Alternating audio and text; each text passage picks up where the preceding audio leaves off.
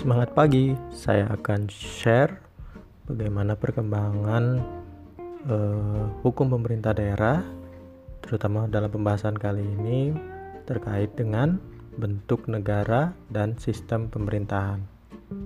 Pantengin terus ya.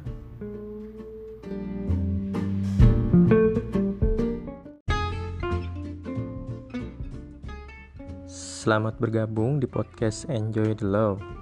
Belajar hukum dengan santai dan menyenangkan. Silakan share favorites dan ajak teman-teman untuk mendengarkan podcast ini. Terima kasih.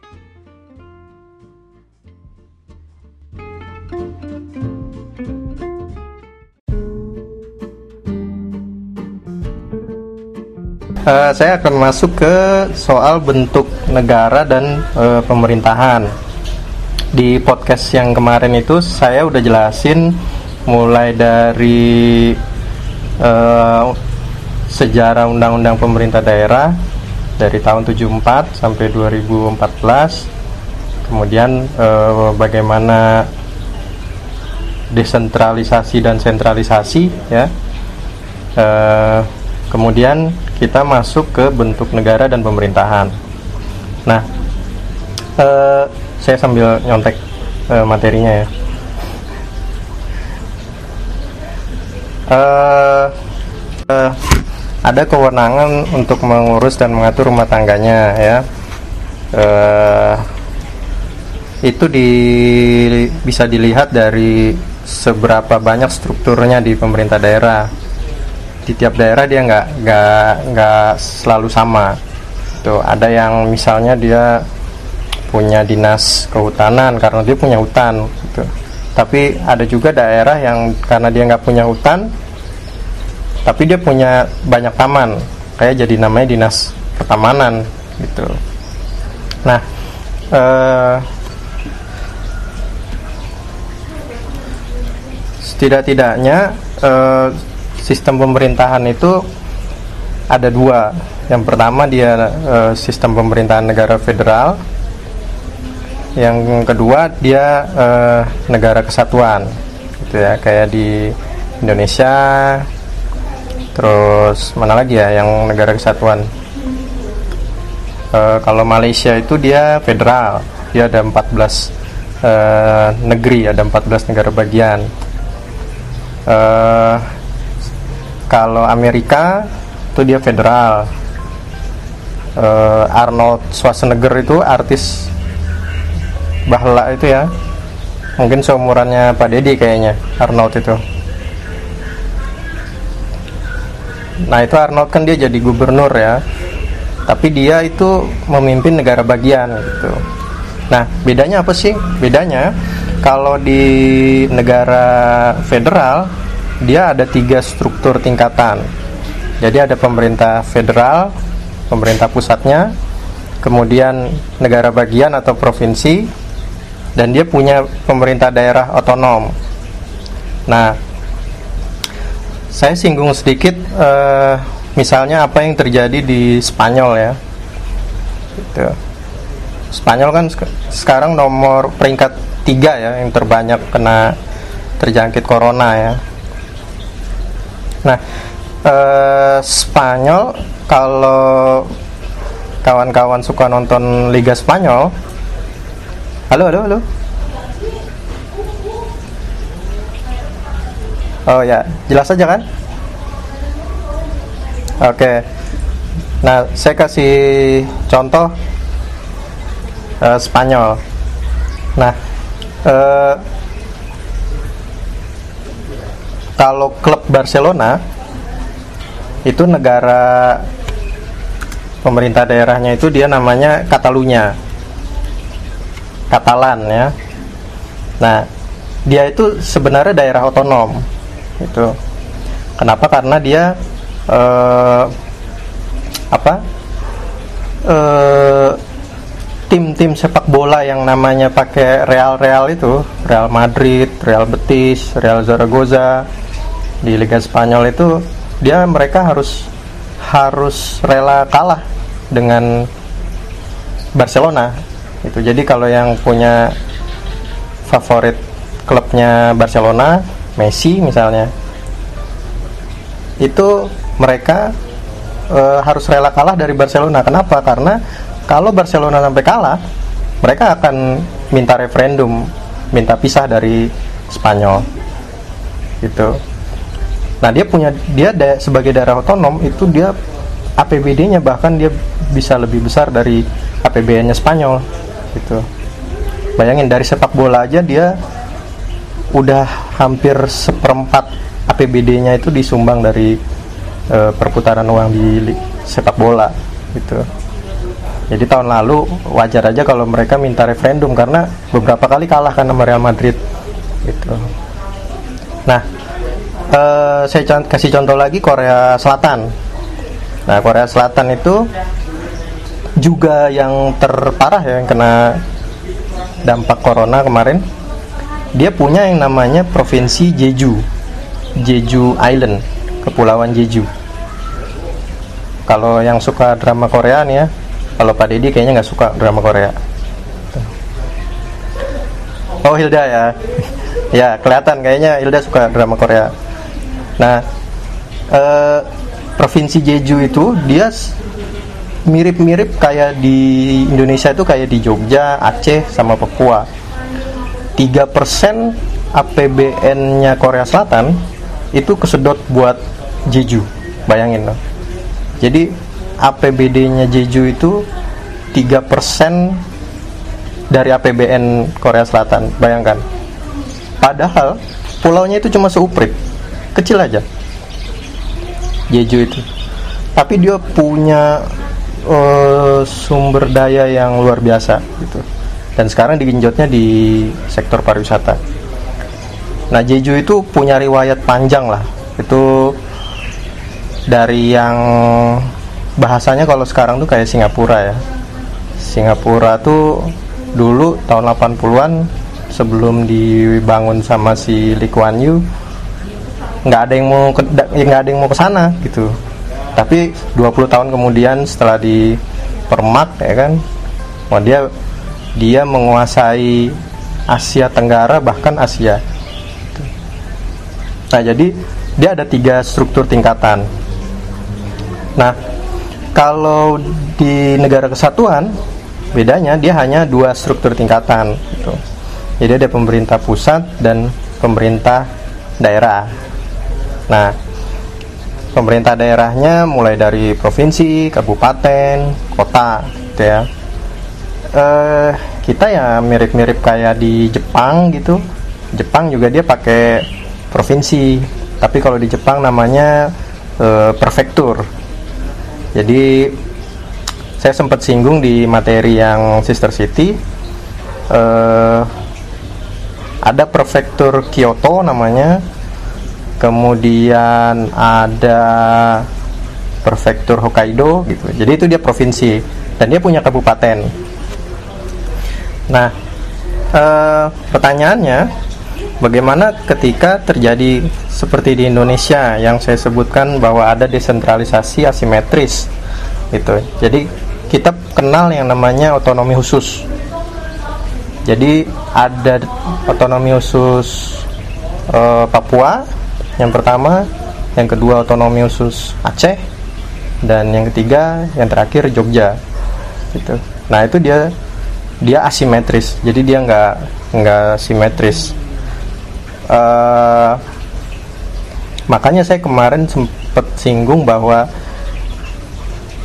secara pemerintahannya uh, mereka nggak nggak pakai tuh uh, nomenklaturnya pemerintah provinsi gitu dia nggak pakai jadi langsung pemerintah daerah istimewa Yogyakarta. Pemerintah Papua DPR-nya pun juga sama. DPR Papua sama DPR uh, DIY dan DPR Aceh. Dan yang lebih ekstrim lagi di Aceh dia berlaku perda syariah gitu. Nah saya nggak eh, saya nggak bisa menyimpulkan apakah eh, otonomi khusus ini bisa dikatakan sebagai pemerintah daerah otonom uh, di dalam negara kesatuan gitu ya. Saya saya belum bisa menyimpulkan karena uh, case tiga daerah di Indonesia ini sangat unik gitu. Kasusnya sangat unik. Nah, uh, kemudian kalau uh, pembagian kekuasaannya dari negara federal, dia berasal dari bawah. Jadi dari dari negara bagiannya. Jadi misalnya gini, uh, di Amerika dari 54 negara bagian itu tidak semuanya misalnya melegalkan uh, apa jenis-jenis narkotika tertentu gitu. Misalnya hanya katakanlah ada hanya 19 negara bagian, tapi selebihnya itu ilegal misalnya. Nah, itu dia memang me, apa namanya? menyuarakan menyuarakan aspirasi dari bawah gitu. Jadi benar-benar dari bawah. Kemudian kewenangan pemerintah pusatnya itu dia terbatas Nah itu ke keunikannya eh, negara federal. Beda dengan negara kesatuan gitu. Jadi kalau negara kesatuan bedanya kewenangan itu dari pemerintah pusat itu diserahkan atau dilimpahkan kepada daerah kecuali lima hal yang saya sebut di podcast itu. Lima halnya apa? Pertahanan keamanan, kemudian eh, apa? Agama, uh, fiskal dan moneter gitu. Jadi pertahanan itu diurus oleh TNI keamanan diurus Polri kemudian agama di Kementerian Agama dan terakhir itu Kementerian Keuangan gitu. Kecuali itu semuanya boleh diurus kecuali lima hal itu. Uh, kemudian di negara kesatuan sering kali dia men menerapkan desentralisasi. Nah, desentralisasi itu setidak-tidaknya ada dua elemen pokok. Gitu. Satu, dia pembentukan daerah otonom. Yang kedua, penyerahan kewenangan secara hukum. Gitu. Jadi bisa dimaknai bahwa eh, apa di negara kesatuan itu dia akan menerapkan desentralisasi. Negara kesatuan ya desentralisasi desentralisasi. Nah sekarang persoalannya eh, negara kesatuan kita itu kita menganut demokrasi atau autokrasi gitu. Kemarin waktu diminta pertanyaan masing-masing materi ada yang bertanya apa yang dimaksud ambivalensi gitu ya? Ambivalensi itu eh, satu kondisi di mana ada apa namanya keraguan-raguan atau uh, abu-abu gitu. Nah, misalnya sekarang gini, demokrasi dia itu menekankan hak-hak individu gitu ya. Jadi demokrasi itu relasi yang sangat kuat itu adalah individu. Nah, bedanya dengan autokrasi kita pernah ya me, me, selama 32 tahun itu e, memang terjadi pemilu pemilihan umum tapi pelaksanaannya kita sebenarnya autokrasi atau e, otoriter. Terutama Pak Dedi nih perlu dipahami nih. Pak Dedi nggak boleh turun ke warga tuh hanya cuma mendekati pemilu aja gitu. Mm -mm, tapi bagaimana nih sekarang nih? Misalnya nih uh, Kalteng ditentukan positif empat orang apa terjangkit corona ya. Gitu. Kemudian ada sekitar 200an uh, orang yang ODP gitu. Nah pertanyaannya sederhana itu orang tuh dari mana aja gitu? Apakah cukup dengan di website COVID-19 itu? Dengan memunculkan kecamatan itu apakah cukup gitu Padahal di lapangan misalnya kayak di kayak di Kobar itu ada di Purbasari ya desa Purbasari di Sungai Rangit. Itu saya udah cross check gitu uh, apa empat orang yang habis ikut kegiatan di di Sulawesi kalau nggak salah itu hanya dua orang yang ditentukan. Ayo Su Suci. Ya, ya. Ah, saya udah mulai nih, nggak apa-apa. Kata si Satrio, kamu terlambat jadi auto D katanya.